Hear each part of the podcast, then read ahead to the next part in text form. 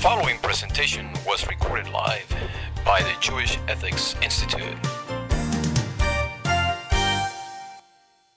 The Gemara, the Talmud, in Sechet Tanit, brings a proof from Joseph, from Joseph and his the birth of his two children, that during times of starvation, um, that's the the at least that's what it's discussing in that context.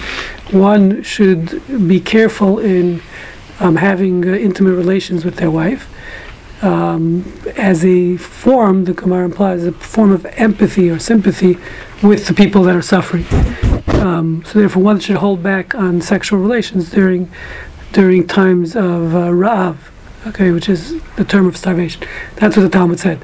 And then we discussed, uh, and as we're going to see, it's codified in halacha. This is an interesting thing, and, and the hope to get to the concept of general, talk about the general concept of empathy and sympathy as uh, physicians, as Jews, um, and then also uh, climate, uh, not climate change, sorry, but population control. Because that's really the other question. Because if you see the, the verses on top here, there are really two ways, as was mentioned last week, one could interpret the verse. The verse, the, the, the assumption is the fact that the verse has to mention this concept um, of that Menashe and Ephraim, Joseph's two sons, were born prior to the famine, which is really irrelevant to the story. Um, so the Talmud again extrapolates from that that one should um, not should not have children during times of famine. Again, now there would be two ways of looking at that. Um, one way would be empathy, as we're talking about, and that's the context. The Gemara clearly seems to be implying that's the issue. The issue is an issue of empathy or sympathy for those that are suffering during times of suffering.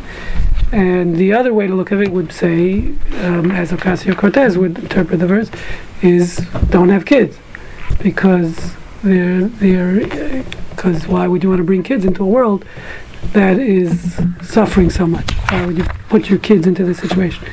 Which could be a valid point, and we'll get to that uh, hopefully today.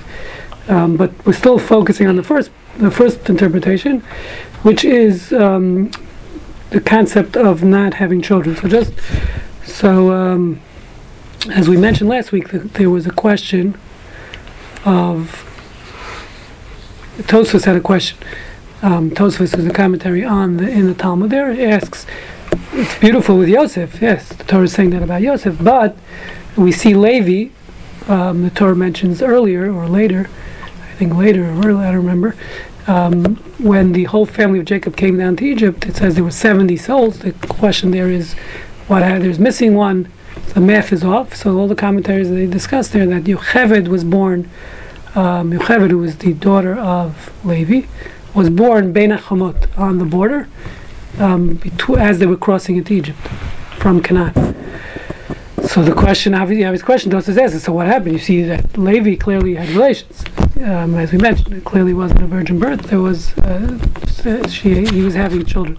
So the Tosfos answers, he understands, which is a very big chiddush. No one else understands Talmud like that.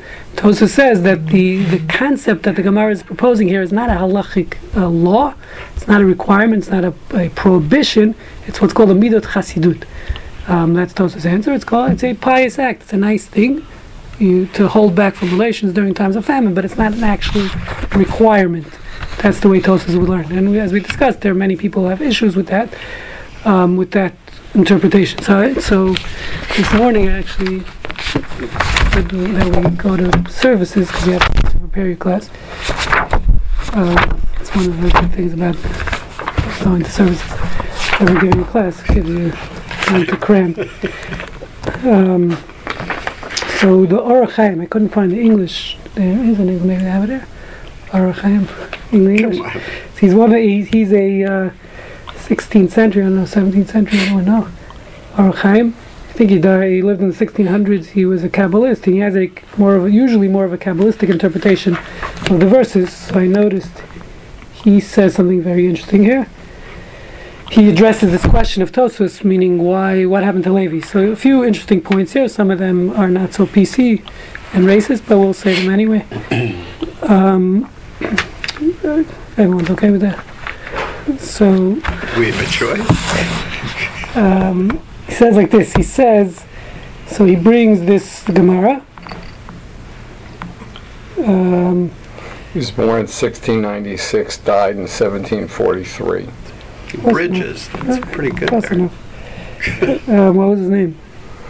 His Say- name was uh, Chaim ben Moshe ibn Attar, And where did he live? Morocco. Okay. He was born in Meknes, Morocco, died You in didn't go to his Jerusalem. grave. You didn't visit his grave. We visited a lot of graves. But not, he was one of the. not, not, uh, roll out He's buried in Jerusalem. He's not buried in oh, he's buried in Morocco. Jerusalem. Okay. one grave. That's the reason not to go. He's buried in Jerusalem. But he That's probably why- has a grave in Morocco Morocco also. Um, Okay.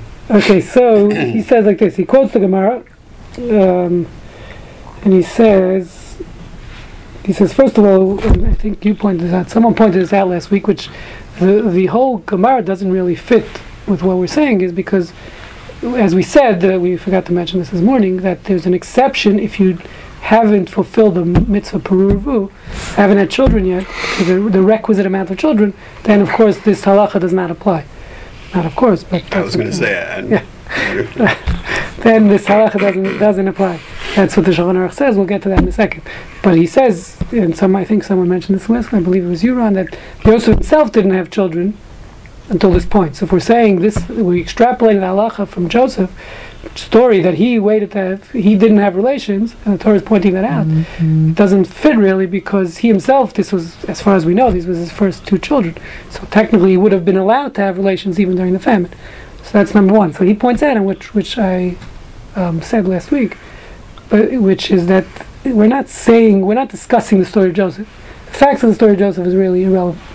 It's we're just extrapolating this concept of empathy, um, but not that Joseph really had to keep the law. He was before the Torah. He was just. But the fact that the Torah mentions these words, irrelevant to the story of Joseph. That's exactly the point. So from those, from the extra words, Torah is obviously coming to teach us a lesson, which is this halacha that you shouldn't have relations, but not that necessarily Joseph was practicing that per se. So that's what he says, similar to what I said. Um, because again, it wouldn't be applicable technically to Joseph because he'd never had children before. So if we're look if we're looking at it from the practical Joseph story, it really this law wouldn't even be relevant to his own life. Um, so he points that out. He says. Um, says he asks the question. He says doesn't make sense because who adayin lo kiyem pira. He never fulfilled the mitzvah peruv. Amru sham b'shas beferish banim. The, the Gemara says as we saw last week. It's in your paragraph on your sheet that if you ha- don't have the requisite amount of children, you can still continue to have relations even during times of famine. We don't find anywhere that Joseph had sons or children prior to, Mana- to Ephraim and Manasseh. Um, so he says, "Ela shakased midrash bim inyan." It's it's it's taking it out of context, as many midrashim and drashos, which is not really. It's not saying these are the facts of Joseph's life. We're learning a, a side lesson from the from the Torah's extra words. So now he goes on to say, now he addresses Tosfos' question, which is what happened with Levi. Why was Levi allowed to have children? So he quotes Tosfos that it was a, what we call a midat chasidut. but he says, Einir in the I don't like Tosfos' answer. First of all, the fact that he's just saying it's a pious act. He says, when we have a drush, we have a pasuk, know, we usually say that's halacha. We don't start saying it's a nice thing. You know, we, Judaism is not into doing things just because they're nice. It's either the law, as I discussed many times, the Jewish ethics we very rarely find, as for example in, the, in Western uh, legal system. So there's law and then there's ethics. It's two different uh, genres. It's not connected um, necessarily. You- could do something that's within the law that's unethical, and you could do something that's not within the law that's very ethical. So just because something's law doesn't make it ethical, just because something's illegal doesn't make it unethical. In Judaism, that's not the way it works. Torah has there's no separation between ethics and law. If the Torah says this is legal, permissible, and it's the assumption is it's ethical because God wouldn't say to do something that's unethical. If this Torah says something is illegal, the assumption is that is that is unethical. Okay, so his question is, so Tosfos to say that we we have extra words in the Torah, but we're only saying it's a nice uh, midah chasidut, it's a nice thing to have empathy. It's not required. So he's saying that doesn't make sense to him. That's number one. Excuse me, Levi Yes. continued to have children during the seven years of famine in Egypt? Well, he had a child during the first. He's can address that actually. It was during the first year of the famine or second year. In Israel, the famine in Israel. That's where he had, Yeah, he had well, famine. yeah. in Israel. Either way, I mean, wherever it was, it was everywhere. Well, the Egypt assumption and when they came to. Egypt, it was they had food there because they had stored it up, and But it was still famine. Yeah, it was years of Still famine. It famine. was just it was it was living. It was like Venezuela. You know, they were handing out. Ra- they were rationing the yeah, food. yeah, yeah, So and Um, buying up everyone's land and yeah. taking advantage. socialism, Yes, socialism. but that was ethical, I'm sure. No, actually, by the way, I just saw this morning that during Dali also, I was looking for something on this verse. So Rabbi Soloveitchik actually discusses, interestingly enough, the economic ramifications of Joseph's plan from this verse, and he says that, on the contrary, the reason why he said Jacob had a hunch, he said based on what was going on in Egypt, it was actually very ethical what Joseph was doing. He was making sure, planning economically for the future, and sharing the wealth of the country. Um, in order to facilitate to make sure that in the future there won't be people won't be starving. So he says that was an eth- a very ethical thing, which Egypt was not known for their ethics. First Um, socialistic state. Okay, he says therefore Jacob heard about what's going on in Egypt and he said, "What's going on? This is this is Abraham's method of economics of of uh, of tzedakah and everything else, and that's one of the reasons he wanted to see what's going on. He came down to Egypt. He actually says economically the the Joseph was doing an ethical thing, which is what piqued Jacob's interest. Believe it or not. So. So you could disagree. That's his. No, it, it's it's a beautiful rewriting, but that's okay. Listen, you could write your own chumash, but this is what his interpretation. Yeah. We should at some point, and I don't want to get off topic too much today. Oh. Why? Yes. But, but we ought to have a discussion of the, what is ethics versus law. I'm saying it's irrelevant. it- Judaism, there is no ethics versus Well, law. I understand, There's no discussion. usually, most of us kind of look to altruism as kind of the, the key to whether it was an ethical uh, thing, Mm-hmm. and some some would say that altruism is, is actually unethical. So I, I think getting into what what really We don't do we discuss mean ethics by in this class. ethics? This is not. This, we don't discuss ethics in this class. Yes, sir. Is that, okay, one, that's, That's the name of that's the just a, it's a organization, that's the name of 501c3. the I need to make money. You know, it's just, right, right. just the front to make money. If they only knew you just. So what's the Um, okay, shh, Manny. No question. You're gonna have, have a time with, with Michael, he has a I had one. I didn't. Okay, so he says like this. He says, um, quiet. Let him read something. Okay, so he says, he says, um, so he continues on. So one thing is he doesn't like the concept of ethics, is what he's saying, because we don't, Judaism, it's like, yeah, there are some things, midah chassidut. To say we're learning out of a, a pasuk in the Torah, something that's just an ethical concept and not a law, he, he has a problem with that. That's number one. Number two is, he says, um, he says, and then to say that, if you want to say like Tosfos, to say that Levi wasn't a chassid, that means Levi wasn't ethical. He wasn't doing the extra credit. He was just doing, uh, you know, the, the bare minimum for for the Jewish Moses. This was Levi here, right? So he says, he says he brings a different verse in the Torah. The Torah says, which we mentioned last week, says Ish Chasidecha. Levi was known, uh, is actually called a pious person by Jacob in Deuteronomy um, in the blessing, or, or not by Jacob, by Moses, in, in the end of Deuteronomy. So he says, um, he goes on to say here, um, so he's not happy with that either. So what does he say? So here's where he says, gets into non-PC. So he says like this, he says, first of all, says, the question that Tosfos ain't a. The question that Tosfos has about Levi is not a question. Ki darshat, darshat chachamim hi b'meinu. As we mentioned, it's really not relevant to the stories in the Torah. We're not discussing the stories of the Torah here. We're just learning out from extra words as to what, uh, what as, as Jews, uh, our level of empathy needs to be in times of national suffering.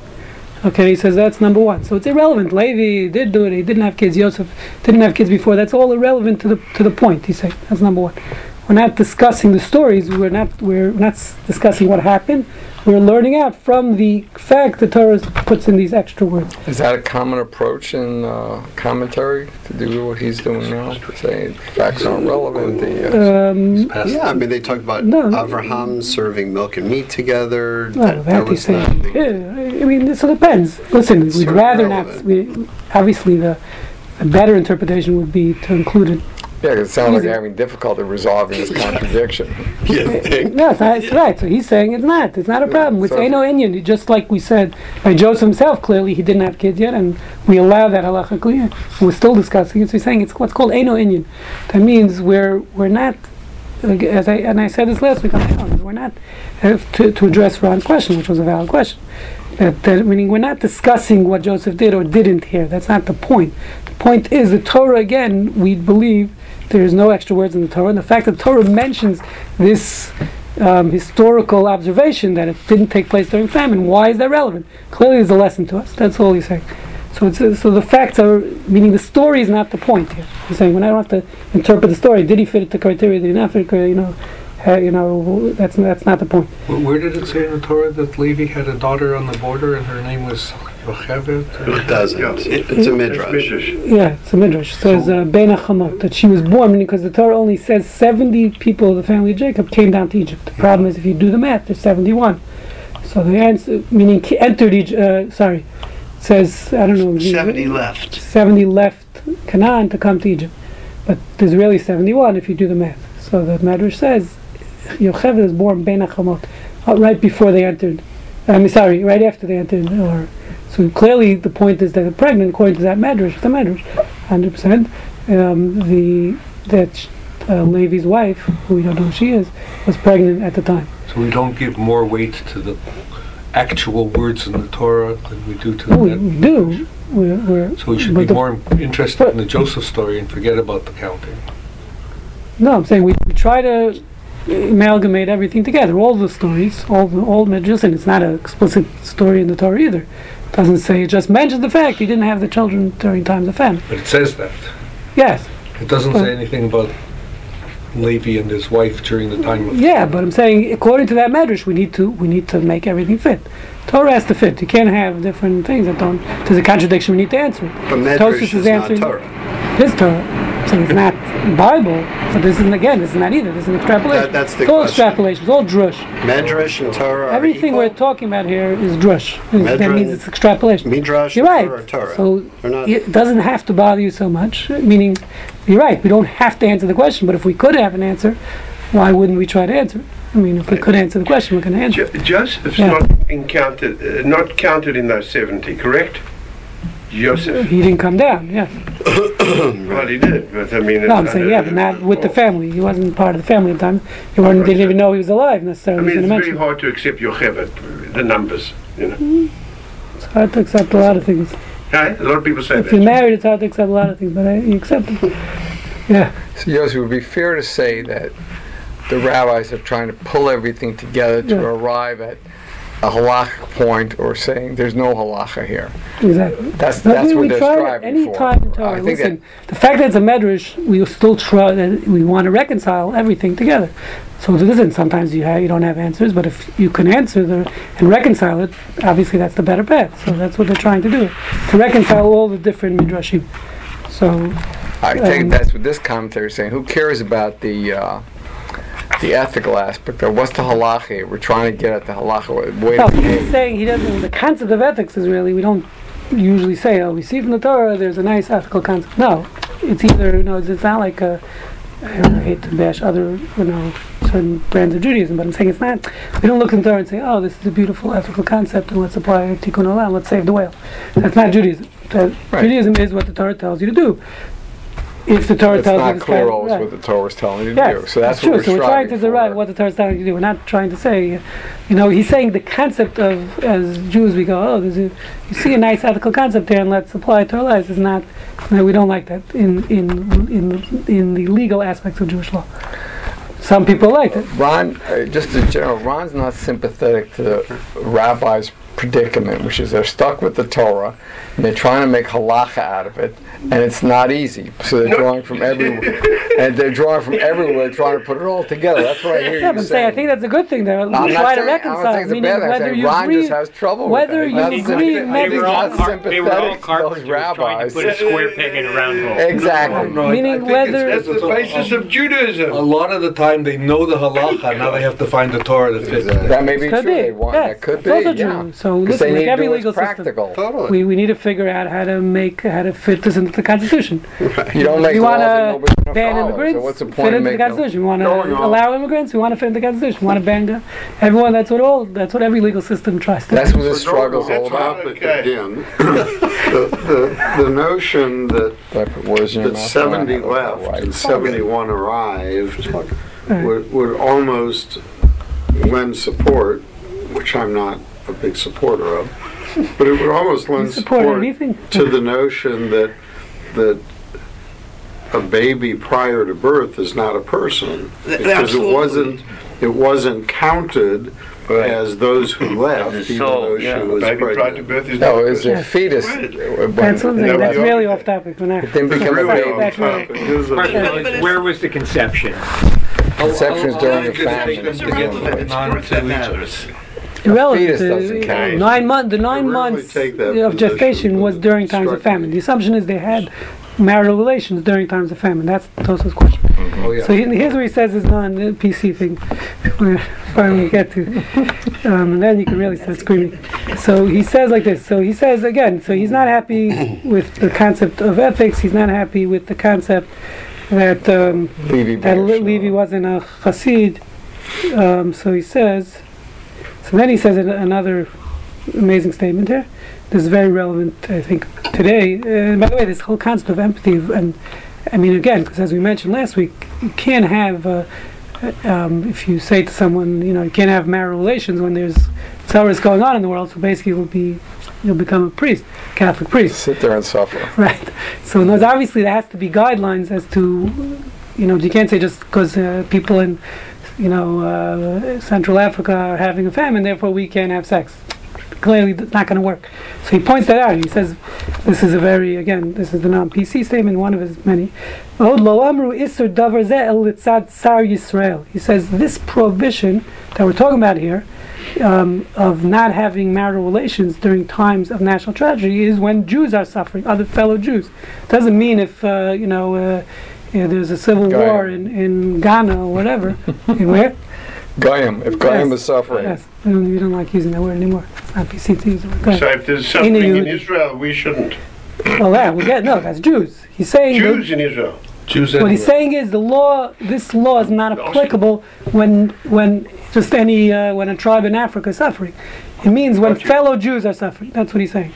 That's number one. You know, if, if, if we abstain from sex every time fellow Jews are suffering, then we would have been gone a long time ago. Right. Uh, it doesn't mean suffering that they're not happy with the, the you know that it wasn't well done enough for them at the restaurant. That's not what's No, suffering. no, Talking about no. national tragedy. Talking No, about national. national tragedies. Okay, so we're going to talk about. We have to. You're right. It's a good question. What the guidelines? We're going to get to it. Not everybody follows the rules.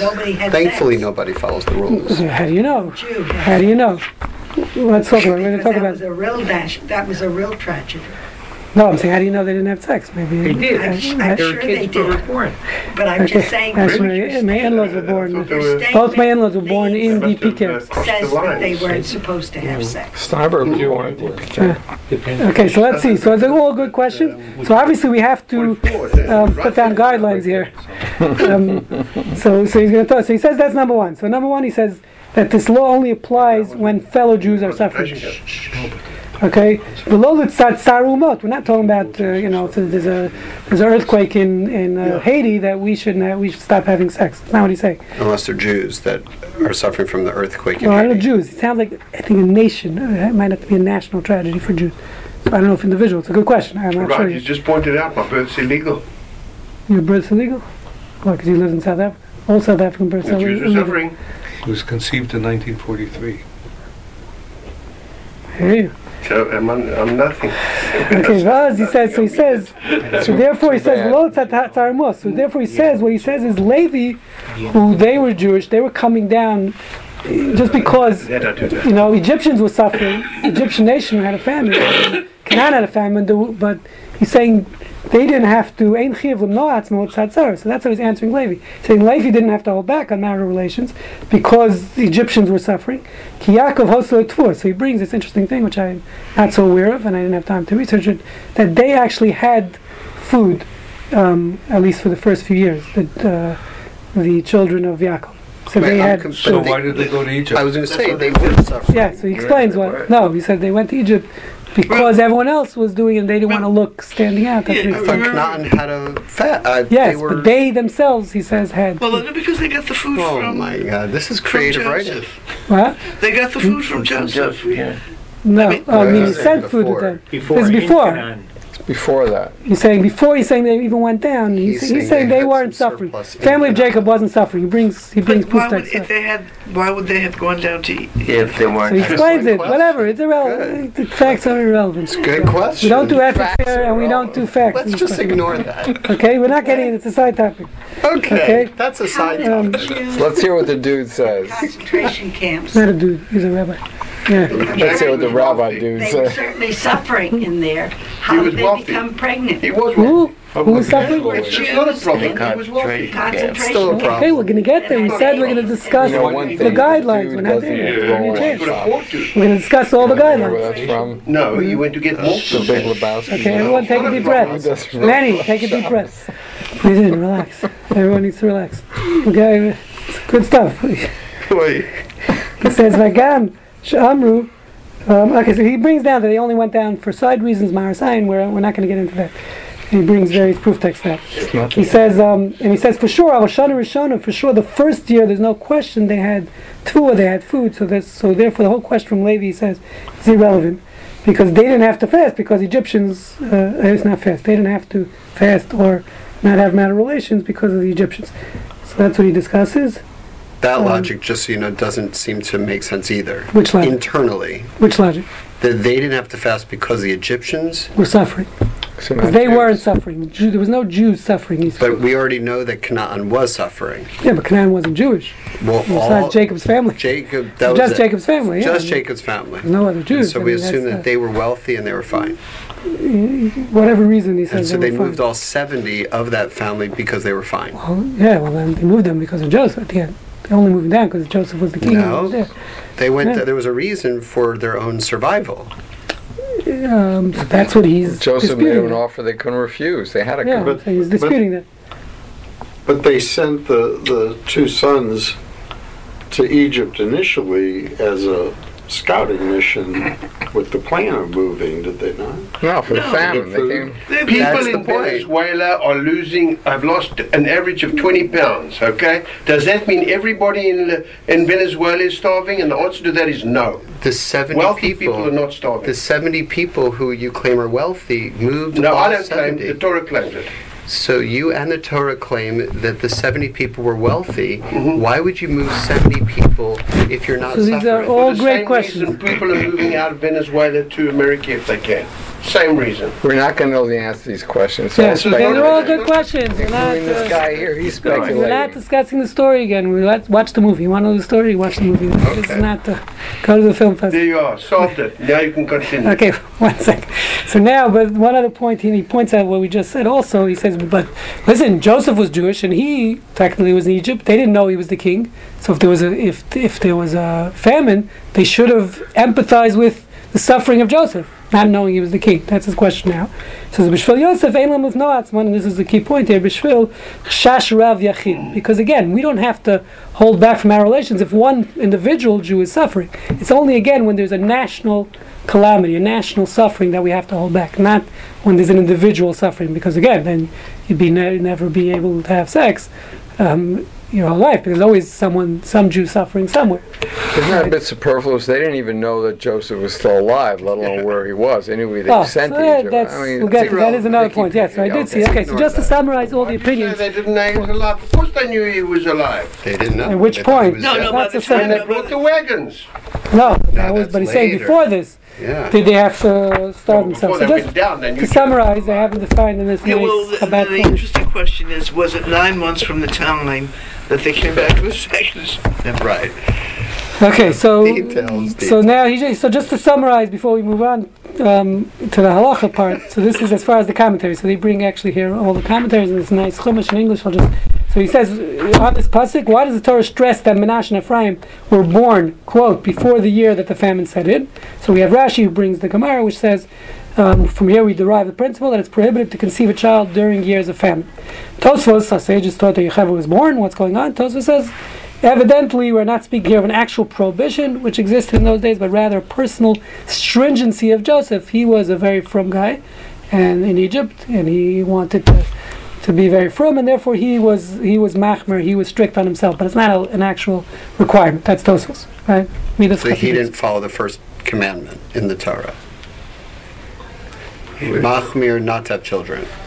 Yeah, well, in this Yeah, case, he was During a machmer. famine, He's, during he's saying no- he, He already he only had it. He only had it before. Yeah, he had two. Yeah, the two kids before the famine. That's what the Torah is pointing out. So that's So now that the famine Mizrahi, he Now says- Mizrahi, which is another commentary on Rashi, says the prohibition of having children during times of famine does not apply to a person who has not yet had both a son and a daughter, as we saw the Israeli Gemara.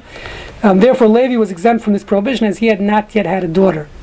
Okay, so therefore he, he was able to conceive Yocheved. That's the Doesn't other. answer that for Joseph. Neither but at okay. Joseph. Right. But- No, Joseph just- what do you mean, Joseph Yeah, did but it? Two sons.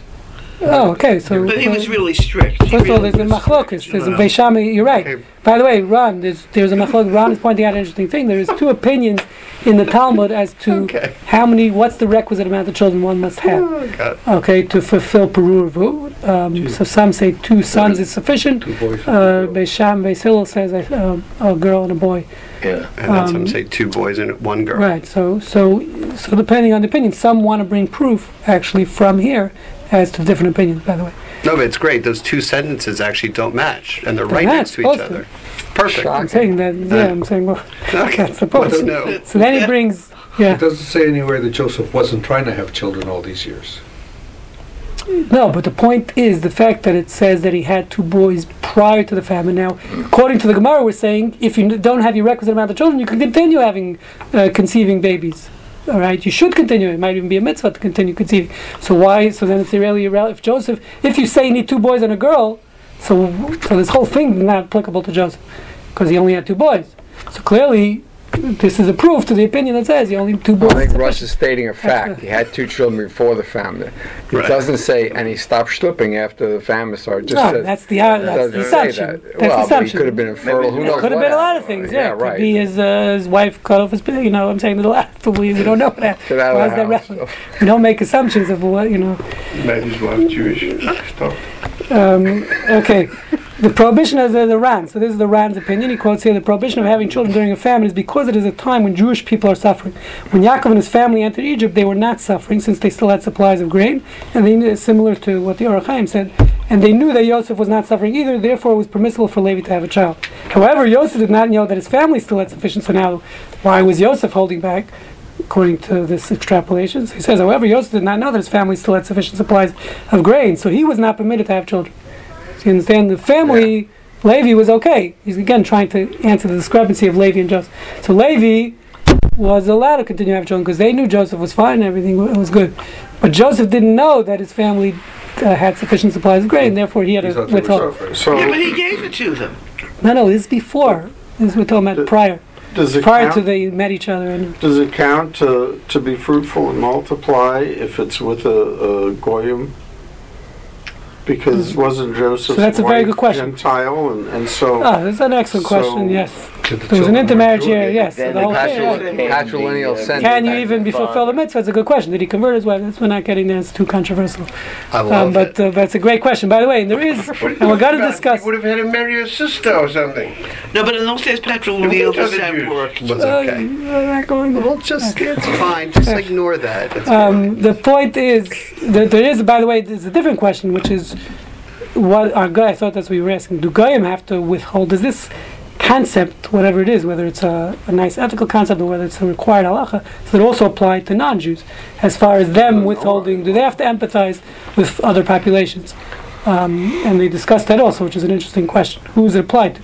So would they also have to? Should they also withhold from sex during uh, times of? Ne- It's of irrelevant. We have national nine billion tragedy. planet, nine million billion people on the planet. So clearly, somebody's not been holding back, and it's not. Okay, so then so that's the Ran. Then he brings a Beit Yosef, says this is on the commentary on the Shulchan Aruch. The argument of his Mizrahi is difficult for me to accept. For if Levi was permitted to have children during famine, because he had not yet had a daughter, then Yosef too would be permitted for the same reason, which was what someone Somewhat. said. So, Yeah, right. Ran's argument is also difficult to accept. For he, for how would the brothers have known that Yosef was not suffering either? Exactly. At the literal level, it seems that they did not know whether Yosef was dead or alive, which you mentioned at the time when Yocheved was conceived, some seven or nine months before they moved to Egypt. Right. Rather, it seems to me that before the giving of the Torah, there was no prohibition against having children during the times of famine, and it was enacted much later as a requirement of rabbinic law. So that's the Beit Yosef. So, So this saying, is not Torah at all, it's rabbinic. yes, it's an extrapolation from a nice statement from the Torah. From the statement. See that? You like Beit Yosef. Beit, Beit Yosef, which Now is we the know we don't have to follow it. But but no, but it's in the Shulchan Aruch. We'll get there in a second. Maharsha, Beis Yosef's solution um, says like this: Beis Yosef's solution is difficult to accept, since we know that the patriarchs. This is why rabbis are, are very busy. That uh, the patriarchs kept the entire Torah, even rabbinical law. We have a concept, as Ron mentioned before. Abraham didn't serve meat and milk. He served meat and milk to the angels, and there's a whole reconciliation there. How he's allowed to do that. Not getting into it now. But the, The- the Talmud derives the angels Jewish? the Talmud derives that uh, that our forefathers and foremothers kept every halacha, including rabbinic law. Okay, we're not getting into. So, uh, don't get excited. Um, but that is a, a Talmudic concept mentioned many times. Boy. Therefore, it is unacceptable to argue that the principle of not having children during times of famine would have been neglected by them. I mean, if this is a rabbinical, even rabbinical law, they should have been doing. Thus, it seems to me, says the Even if it occurred before the rabbis. Yes, that's the yeah. point. The point is that They, they, knew that they were going out to Uh, Egypt for 400 years and they neglected to reconcile that. God as well. whispered in their So- Of course, that makes perfect God sense. whispered in their ear. They kept the, you're talking about up till the end of the Talmud, or they kept the rabbinic laws that are going to be formulated 50 years from now? There's no rabbinic Exactly. law. No, there's no, we're not no rabbinic Yeah, the laws that are formulated yes. today. There's no such thing. We're talking about rabbinic law, meaning within the yeah, uh, The boys that wrote the book that said yeah. I mean, there is no rabbinic law today, uh, contrary to what people think. Rabbis can't change the rules either way, to permit or pro- prohibit either way. but they should Um, interpret. Terp- yes, that's what we're doing here. Okay, that's what we get paid for. Thus, it seems to me. So the Maharsha says like this: You're being overpaid. The Joseph's solution is difficult to accept, since we know that the patriarch kept the entire. Okay, we said that already. Thus, it seems to me, says the Mizrahi, that the Mizrahi solution is the most appropriate. That the prohibition of having children does not apply to a person who had not, not yet had both a son and a daughter. Levi was clearly exempt from this prohibition, so he went on to have a daughter. Tosa ever adds that Yosef chose not to follow this exemption as a personal stringency beyond the requirements of Torah law. Okay, Wow. So now So he ignored Torah law to not have a daughter, Yosef. You say he took this extra right. stringency, Right. Right, I mean, and it's why he's chassidut. above Torah. not above Torah. I mean, He's Why did he being ignore machmer in the concept of empathy. It's balancing- There are many balancing times, two right? There are many times when you have conflicting ethical values, and you need to decide which one overrides which. It's a good point. So, The first so it's a mitzvah mere he's ignoring. What? The first mitzvah he's not following. It's not a, No, he's you being listen machmer on the me- on the You concept of listen to the rabbis who said two sons. Is it no, the Right. Midrash That's the other- said that yeah, he had a daughter during the time of famine. Okay, so If not, you're One of right. The sons. Ah, now that I like. I okay, so haven't- now I'm if you turn to one the come was back of your beautiful. page What here, was it? One of the these sons are- is transgender. the two uh, the two. So that counts as both, and you could have one. Hey, right? That Today way you it could have solves the LGBTQ. You can have Beautiful. Now that reconciles it beautifully. today you could have one kid and you fulfill all your obligations. 'cause That's a thing. Male, female. I like that a lot. Does it say you should have a boy and a girl, or a boy then a girl? Good question. We're gonna get to that. It's off top. It's a separate class. Boy or girl? And or And or. Okay, so now the Shulchan Aruch. We go turning the turning the page here. Maybe we hope. Please turn the page. That's something that you should write down. Write that That's a good one because that reconciles it nice. Write it up and hang it. So the your the Shulchan Aruch codifies this law. It's really so as we said, Tosfos is of the opinion it's just a nice ethical thing. Empathy is a nice thing, but it's not. We're not gonna codi- We're not gonna codify empathy, which is it's a fascinating thing. Again, this gets back to the whole. Uh. I think one of the beauties of Judaism, or one can argue maybe not, which is that we we mandate emotions. Empathy is an emotion, really, in a certain sense. Here, it's an action. but but actions is what really brings to emotion. So that we're codifying. Empathy is very nice. Yeah, you should be empathetic. Should be sympathetic to your patients, to your wife, to whoever, to your mother-in-law. But the what, what we what Judaism is saying here, and as we'll see, the Rambam says this is a law. It's a requirement. It's not just a nice, again, ethical value, a nice emotion. We're we're we're mandating your empathy, which you're not going to like, is it? Doesn't the tenth commandment sort of fly in the face of that? Because coveting is. Yeah. So again, so that so in most cases, the question is asked. There's many, seem not many, but there are a few uh, very famous laws which are seem to be uh, uh, about emotions. How could you mandate an emotion? Don't feel vengeful. Yes, Uh, right. Don't So, how can, so they all they, so they all discuss it. All the Jewish philosophers discuss it. The Rambam extensively. They all say that all these uh, commands of emotion, such as uh, loving God, Mm-hmm. fearing God, there's, those are mitzvahs in the Torah. Uh, Jealousy, uh, right? Don't, don't uh, what's the word? Don't lust in your eyes. Covet- coveting, don't lust. Right. That's uh, that's not in the That's Torah. Jimmy That's Christian yeah, that's Catholic. Um, so the all those laws, what they say is even belief in God. How could you command someone to believe? Which is not so clear as a commandment in the Torah. It's just a prerequisite, really, according to many. But but assuming it's a commandment, how could you command someone to believe? Either you believe or not. How can you command someone to love?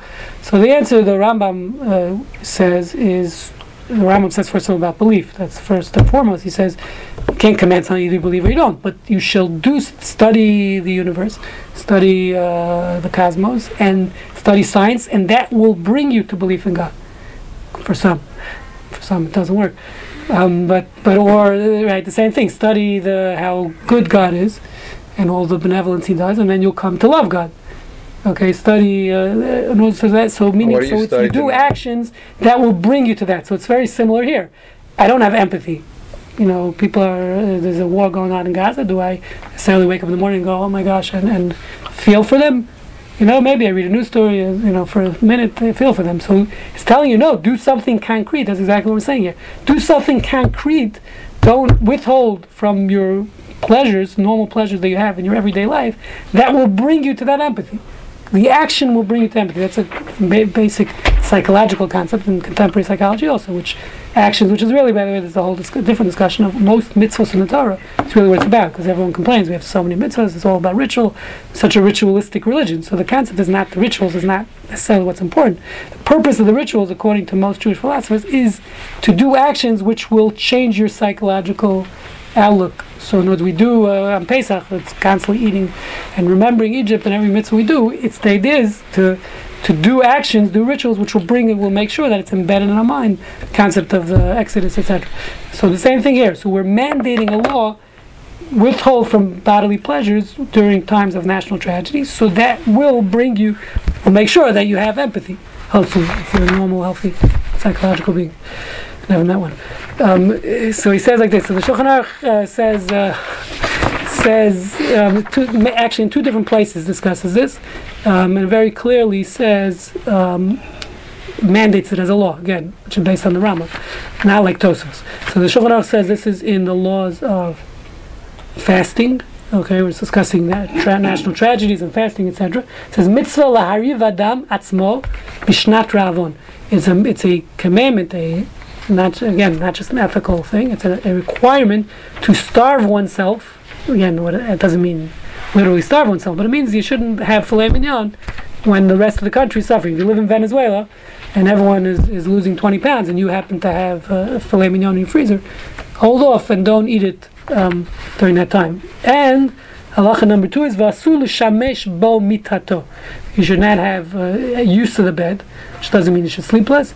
That's a nice euphemism for for marital relations. Um, we don't like. There's no word for sex in Hebrew, by the way. In modern Hebrew, there is, but in uh, in uh, in halachic language or in Tal- Talmud, has no word for sex. The word is use of your bed, because what else do you use a bed for? Um, so so that's the. In my case, sleep. And let's not get personal with it. Um, so, so it says chutz milel tevilah. The exception to that rule is um, the night of tevilah, which is the night that the woman finishes her cycle and ends up going to the mikveh after five clean days, uh, seven clean days, etc. Um, we're not going there, but the point is, so that night there's a special requirement to have marital relations. So that is permitted, says the Shulchan Aruch, even during times of famine Where did they get on the night that? of tevilah. Because it's interesting. We've read multiple rabbis' comments, and not one. Where did the Shulchan Aruch get that loophole? Okay, so it's a very good question. We're going to discuss. It's an excellent question. We're going to get there. Let me just finish the sentence, and we'll get. Yes, hundred percent. I agree. Um, we're But I love. No, the loophole. It's great. Yes. Ooh, and the second thing is ule chasuche banim, and for those who are missing um, Sons. missing children. Sons. Children. What Sons. it, what's the word for children? Sons. You know what's the, Yeladim. not in not in ancient Hebrew. The word Torah doesn't use the word yeladim anyway. But they meant Right. sons. No, they meant children. Again, it's the mitzvah peruvu, which is son and a daughter. It's totally cool. That's fine. Okay, he says um, perush limnuye banim mutter. So in that case, it's permitted. So there's two exceptions here, according to the way Ron's reading it. Which again, there's a lot of discussion whether it's actually what it means when it says leil tevilah, because it is. The Rishonim, the commentaries do mention. I think even the Gemara, the Gemara not mention. I don't think we talked about that except for the Shulchan We did mention it last week. I don't know where we got Yeah, it I don't from. remember where, Just but a it's a valid question. And there is a lot of discussion. Does is leil tevilah permitted only for those who, um, who, who? Uh, Don't have kids. when you know, it's very important stuff. But they separated. When are you allowed to have sex? Wake up. When, when, But they separated them by a semicolon. Like it's Oh, not together. Yeah, but that's just the the computer. plenty. That's my that's my program. I'm saying that. can't bring a proof. No, my point is the it. commentaries do discuss when it says leil tevilah. Is it talking about only someone who doesn't have children? But you're right. Simple reading would be there's two exceptions here. Right. Ron's pointing out. Another way to read it would be leil tevilah is when we allow because as we know that is the optimal t- happens to be scientifically whether the rabbis knew about it or not. Some To get pregnant. debatable. Right. The optimal time of ovulation to get pregnant is the night of tevilah. Right. Um, so, so, uh, so the assumption is What's we're talking the tevilah, sorry? the night the woman goes to the mikveh um, That's after her menstrual cycle. after her uh, period. 12, 12 days, rabbinically Okay, that's speaking. fine, yeah. According to the Torah, it's a week, but don't do, we don't do Torah. Most, most of the It's time. rabbinical Judaism. So, um, so the so the point is that uh, two points here. So, so to address Ron's point, he has a valid point. Is where are we getting this thing of Leil Tevilah? The Gemara only mentions Chasuche Banim. Only mentions if you didn't fulfill the mitzvah per view, if you has an exception. Right. So where does the Shulchan Aruch get this extra uh, loophole here of also the night of mikvah? So it's a good question, but some commentaries do say because of your question that it's it's one and the same, meaning it's not, it's one exception, meaning the heter is the leil tevilah because that's the optimal time to have children. We the only reason we're permitting it to you is not we're not permitting you the pleasure, as we mentioned we discussed last week. There's two purposes in marital relations. One is pleasure, which is which is part of Jew, the Jewish view on sex, which is there is purpose in sex without having children, as you asked last week. Um, so that is what you're supposed to hold back on really during during famine times. The other purpose in marital relations is to procreate. So that's the part that we're saying is, is permitted, and therefore But that would be can't, Don't have explained. What? but you can't enjoy it. No, didn't say Right. that. Listen, uh, you're supposed once. Yeah, okay, It's we're kind of like if you're required to, to break the fast for health, you're allowed to pick something that tastes good. Um, that's questionable, but but. Uh, But it, I, I, Uh, it's so interesting. When I, when I, there's- when I address, finish addressing your point, so before you say it, so so the point is, according to this, well, that's that would be the source. Maybe I'm just answering my own for you to answer your question. Meaning the the only thing that's with prohibiting during times of famine is, Is the pleasurable, enjoyment, right. right.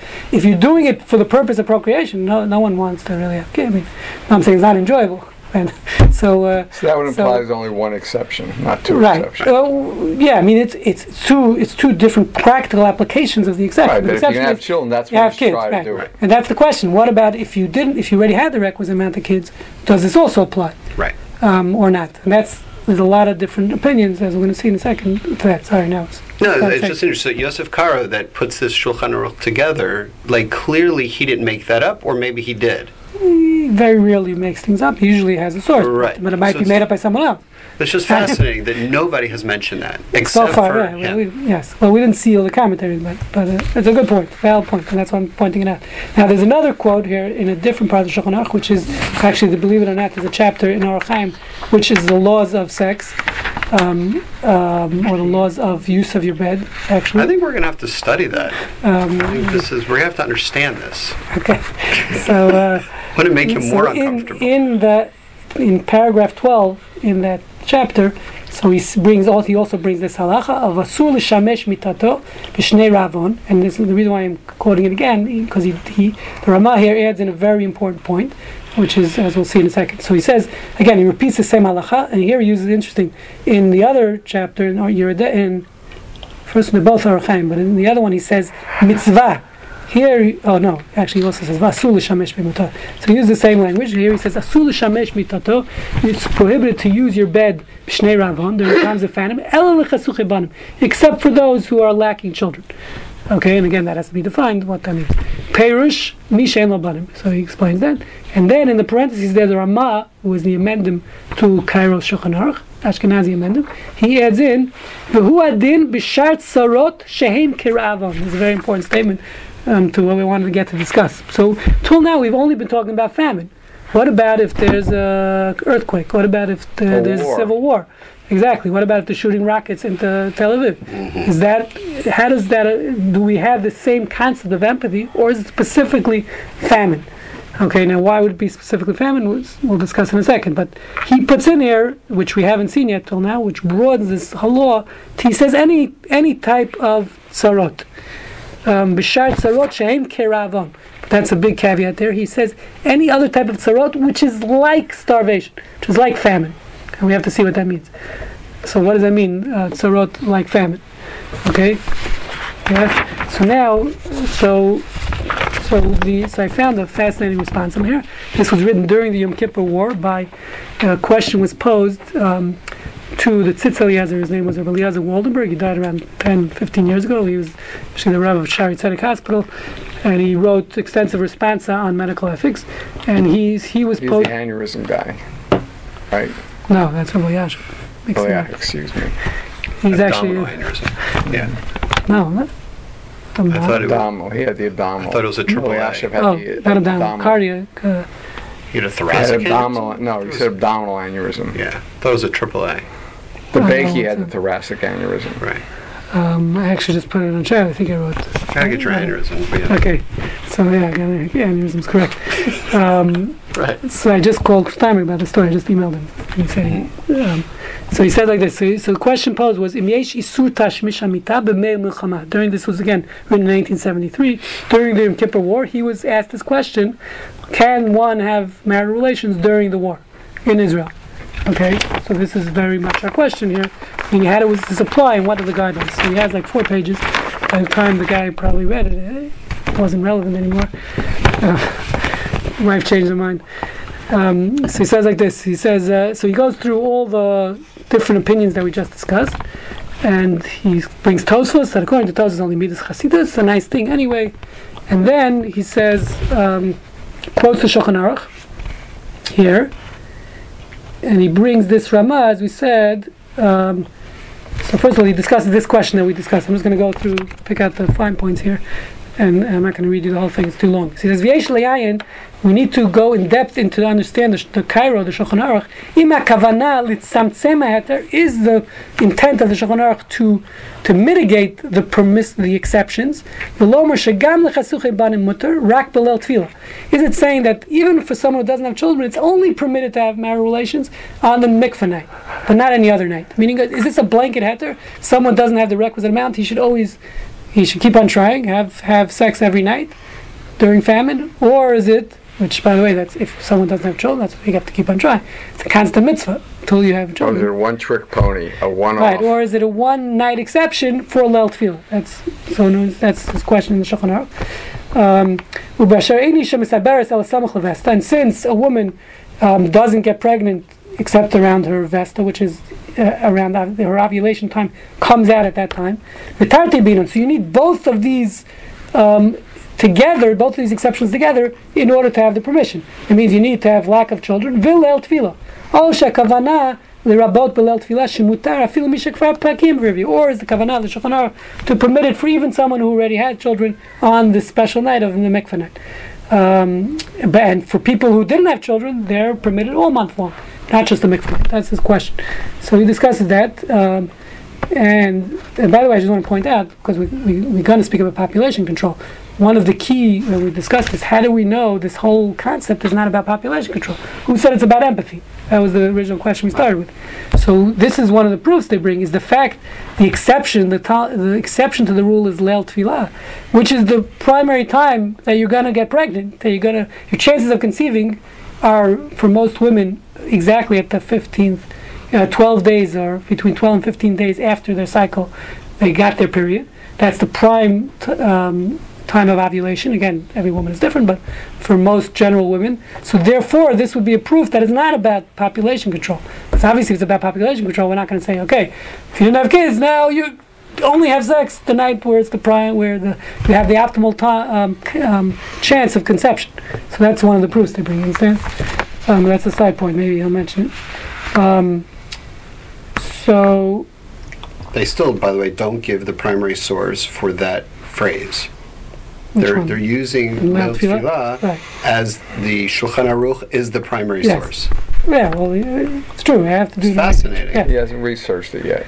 Yes. No, but yeah, you would yeah, think yeah, with no, this, that- he would 100%. mention Maybe he'll say, let's see. So he says, um, one second, so he does call, one second. Right, so he brings the But- but- Yusham. But that yes. presupposes two things. One, it presupposes that when, when the rule of, of uh, seven days after the, the mikveh, that presupposes that they understood the science of it.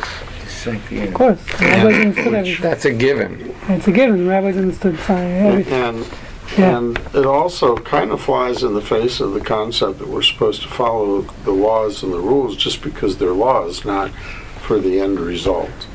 No, so that, again, it doesn't mean we We're can't not apply supposed rationale. to- We're not, that's we're not not, shouldn't be your supposed to- kavanah. Yes, We're not supposed to avoid pork because you might get tania, yes. uh, tapeworms. We're supposed to do it just Hundred because it's percent. the law. That's your intent. That's a separate question. It doesn't mean we can't apply a certain rationale. Li- Listen, that's a fact of science. Is that around 12 days after, uh, between 12 and 15 days? I mean, I'll look it up. Uh, but uh, as far as I know, that's standard. That between 12 and 15 days after a woman's cycle is when the optimum t- time of ovulation. So it's a scientific fact. Whether that's the reason God uh, Un- Did Unless need it's or a not, time that's of it. famine, in which case her ovulation is going to be delayed or stopped, and That's she will very good point. specifically not get pregnant Oh, at that time. Not if she's good. Jewish. She's tough. Jewish women never ovulate in 13 to 15 days. Otherwise, Okay. it'd be millions No, they ovulate. They just don't tell you. ovulate It's different. All okay, right, moving so we got it. We got it. We got five more minutes. That, that's that's wrong. That class. Time is it? Nine, Nine nineteen. Okay, so let me just let me just try to get through this, and then we'll get to the population control next week, I guess. Um, so, so he says like this. So then he, he quotes here various different sources. Shalmi. Um, so first of all, so he brings the source. So you have it. He says, "Evan Magen Avram, Kotzev Lachlok Al Shulchan Aruch, Mefarish Kavanas Harishalmi." So the- he's saying the, the intent of the Yerushalmi, the Yerushalmi, it says, "Af chasuch ibanim eimu tar l'shamesh." That's his source of Leil Tevilah, meaning the Yerushalmi. He's saying if you look at the language Yerushalmi, which doesn't say Leil Tevilah, it just says Oh. someone who doesn't have children, but they're interp- the Yerushalmi is interpreted as Leil Tevilah. so, so meaning, so it's really contradiction because as you're saying, it's not two, it's one, it's one heter, but the Shulchan Aruch is saying it is two. So it might be a misinterpretation, is what others commentaries are saying, like you're saying. So the Yerushalmi links the two. Well, the Yerushalmi also says you need to have children, and it sounds like therefore Leil Tevilah is Who permitted. interpreted the Yerushalmi to add Leil Tevilah? Magen Avrami brings here, which is a commentary on the Shulchan Aruch. so, So you're right. uh, I'm, I'm, I'm agreeing with you. What I'm just saying is it might be a misinterpreted source. But Magen That's the Avram was the Ron of his time. okay, now, so, so I don't want to get Almost to that, but it's a it's a hundred percent a valid point. Because Um, this agree. phrase is not a u- Yes, this is a that unique, unique phrase. phrase, yes, You yes. can't just Okay, now he brings you proofs from other places in Tanakh. He brings different proofs that uh, we see. So they, again, he's addressing the question of wartime here. So he brings that David Amelech had relations during war, and Uriah, other other things we see in Tanakh where they had children during wartime, or even had relations. So he says very clearly whatever we see that they it. did it. Okay, it. they had so so now he has to figure out why. So he says, so he says, um, "Od yesh listapik," um, and then he says, "It's also the question with this, this phrase chasuchi banim, non lack of children doesn't mean you have no children, or does it mean you haven't fulfilled the requisite amount?" So that's also he discusses that question. Um, let's move on to the punchline here.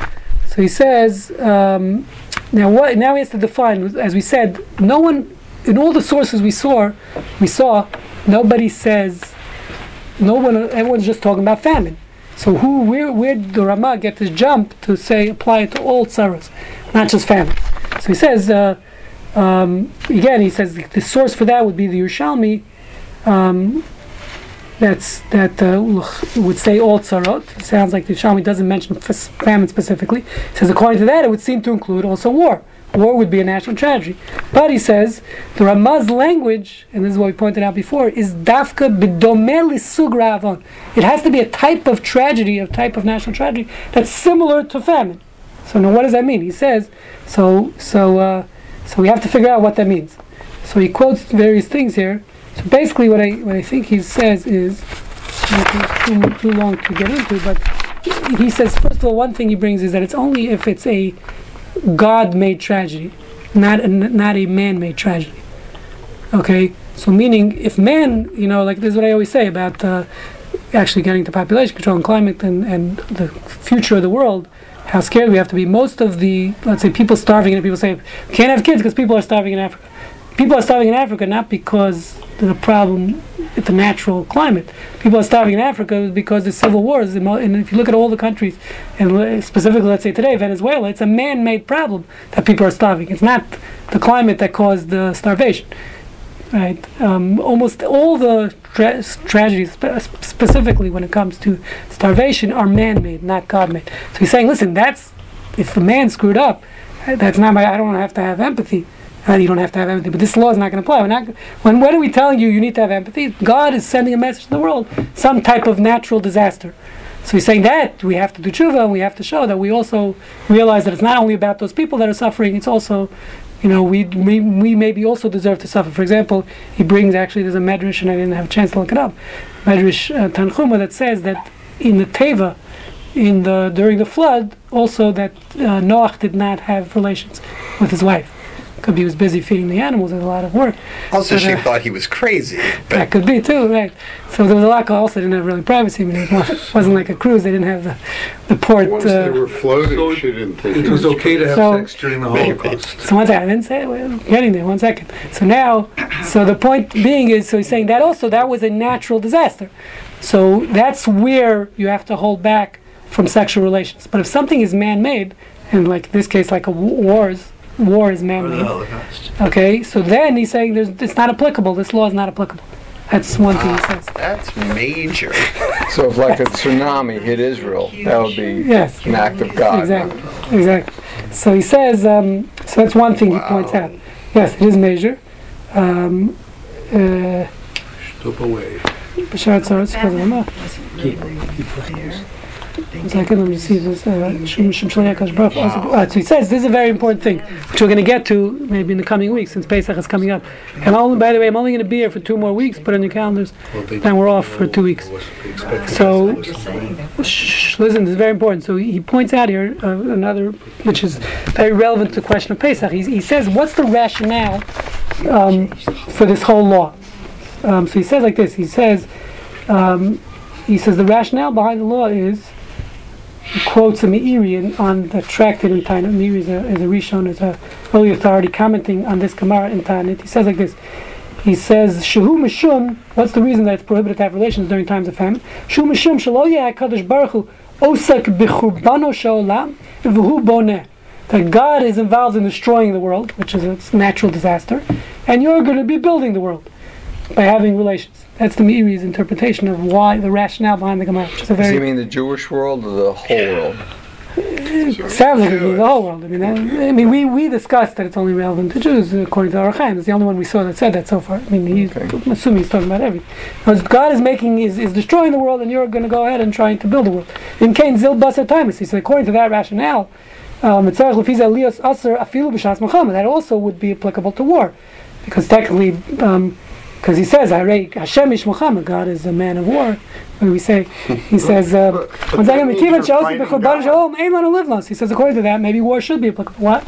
But that means you're fighting God. If God's trying to destroy and you're trying to Right. build, you're That's his point. point. That's Exactly. exactly what he's saying. That's the rationale behind it. So Melech So- David was wrong.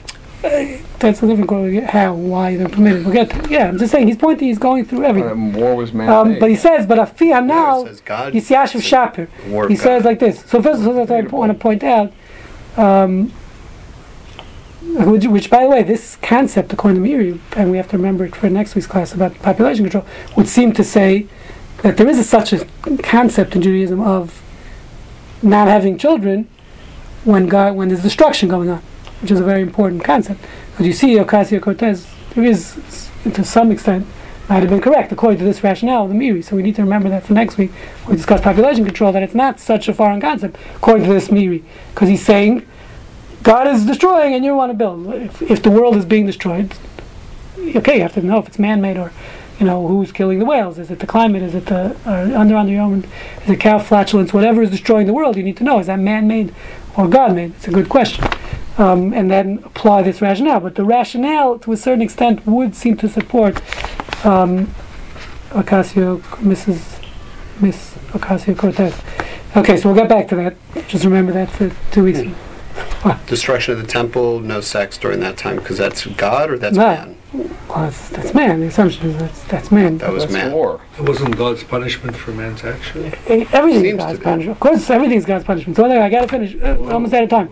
Um, so he says like this. Bottom, bottom line, he comes out and he says, "V'lo kshabaz de. So he says, but according to what we are saying before, that this whole concept is only kisha, kisha. I can't read that word. כשההופעה של הסיכה בחורבן העולם חס ושלום היא שלא באמצעות בני בני אדם. That means where man is not involved in the destruction. It's only when God is directly destroying the world. But if there's some man intervention or cow intervention or whatever else you want to apply to the intervention, um, then it's not applicable. לא כשבא זה על ידי פעולת אמצעית של בני אדם כבשעת מלחמה. So even though God is a man of, yeah, God, of course, the wars are controlled by God also, we believe. But the fact is it's man who there's a man there's um, human intervention there and therefore he says it wouldn't be applicable. Uh, um, uh, so, this, so this is by the way uh, okay, and then he so basically ends off. He says, "Mikol adin shezbar lani es daiti be'ein leso tashvish me'al chama." Do not we do not prohibit sexual relations during times of war. Mistavish ein b'ze gam mishum mid chasidut, and there's not even a special uh, pious thing to hold back from it during wartime. But frat eitzel anashim, is a very important statement. Tzirim, especially by young people, where it's more relevant than whatever. Afilu kishikfar kimu periv, even if you already fulfilled periv, afil shalom belel tefillah, and even not in Vein larach yoser, he says. So basically, go ahead, as we said, and So he happy. dismisses that other rabbi that said that wars were got from God. no, no, he's discussing. He says That's one possible. it's from way. God. But at the end of the day, there's man, man, there's human intervention that's happening. So That as long as it's not, it's right, it's not direct from God. The destruction and the tragedy is not direct from God. Then he says it's not applicable. It's all This has, this has to apply to only the Jewish world. There's always some act of God going on. A cyclone hits, you know, a tsunami. right, listen, so I mean, it has to apply only Only to the Jewish Alabama. world. No, yeah, mm-hmm. because he starts from the point that there's a Yom Kippur war. In other words, specifically a Jewish war. He doesn't address that issue. He's, know, he's addressing he- one specific But as a halacha. I hear you. practical matter, it can't apply to the whole world. Right. I just want to point out also that, which is really his last statement, but he doesn't get into that because I, I quoted in the past, which we said last week. Very important. The Torah Temimah says already that if you're the one suffering, he doesn't even. He just mentioned that in the past. Then this whole thing is also not applicable. We're talking about people. The whole concept of empathy is other people are suffering. You're doing fine. I live in Venezuela and I have a stocked freezer. Should I be having barbecues and having a smoke wafted to my neighbor's yard?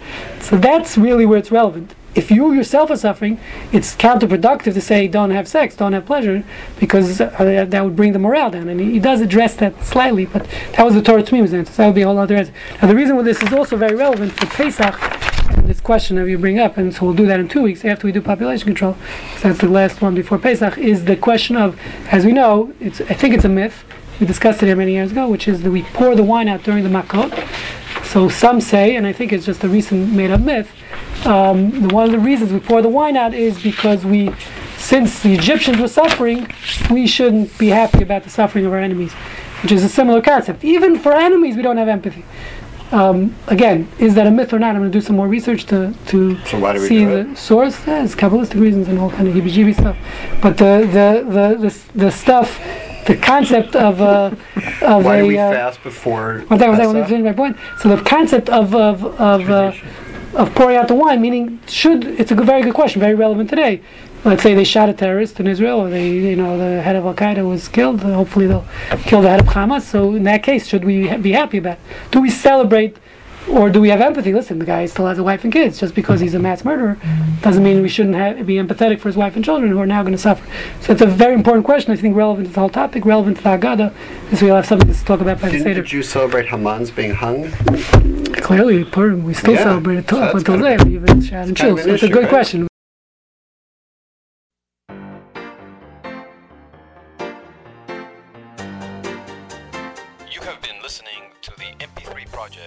Jewish Ethics Institute. For a complete selection of our lectures, please visit our website at j-ethics.org. Shalom.